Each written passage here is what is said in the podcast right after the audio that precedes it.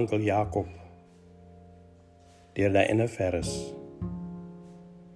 In die oorlog wat ma en pa ons ingedompel het, kom jy menigmal met jou fyn besnaarde gelaat, skraal lyf en sagte stem.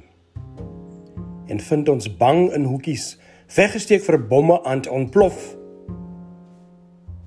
En soos jy instap, verslap die woedegrepe. Ruk jy kalm die ouers tot stilstand. Die staan amper beskaamd. Jy, die vrede teken, het hulle op die heterdaad betrap. Hoeveel mal het ons nie gebid dat jy moes opdaag nie? Vele male het jy ander male nie. Sal mense kan verstaan as ons vandag aan hulle vertel hoe lief ons jou gehad het?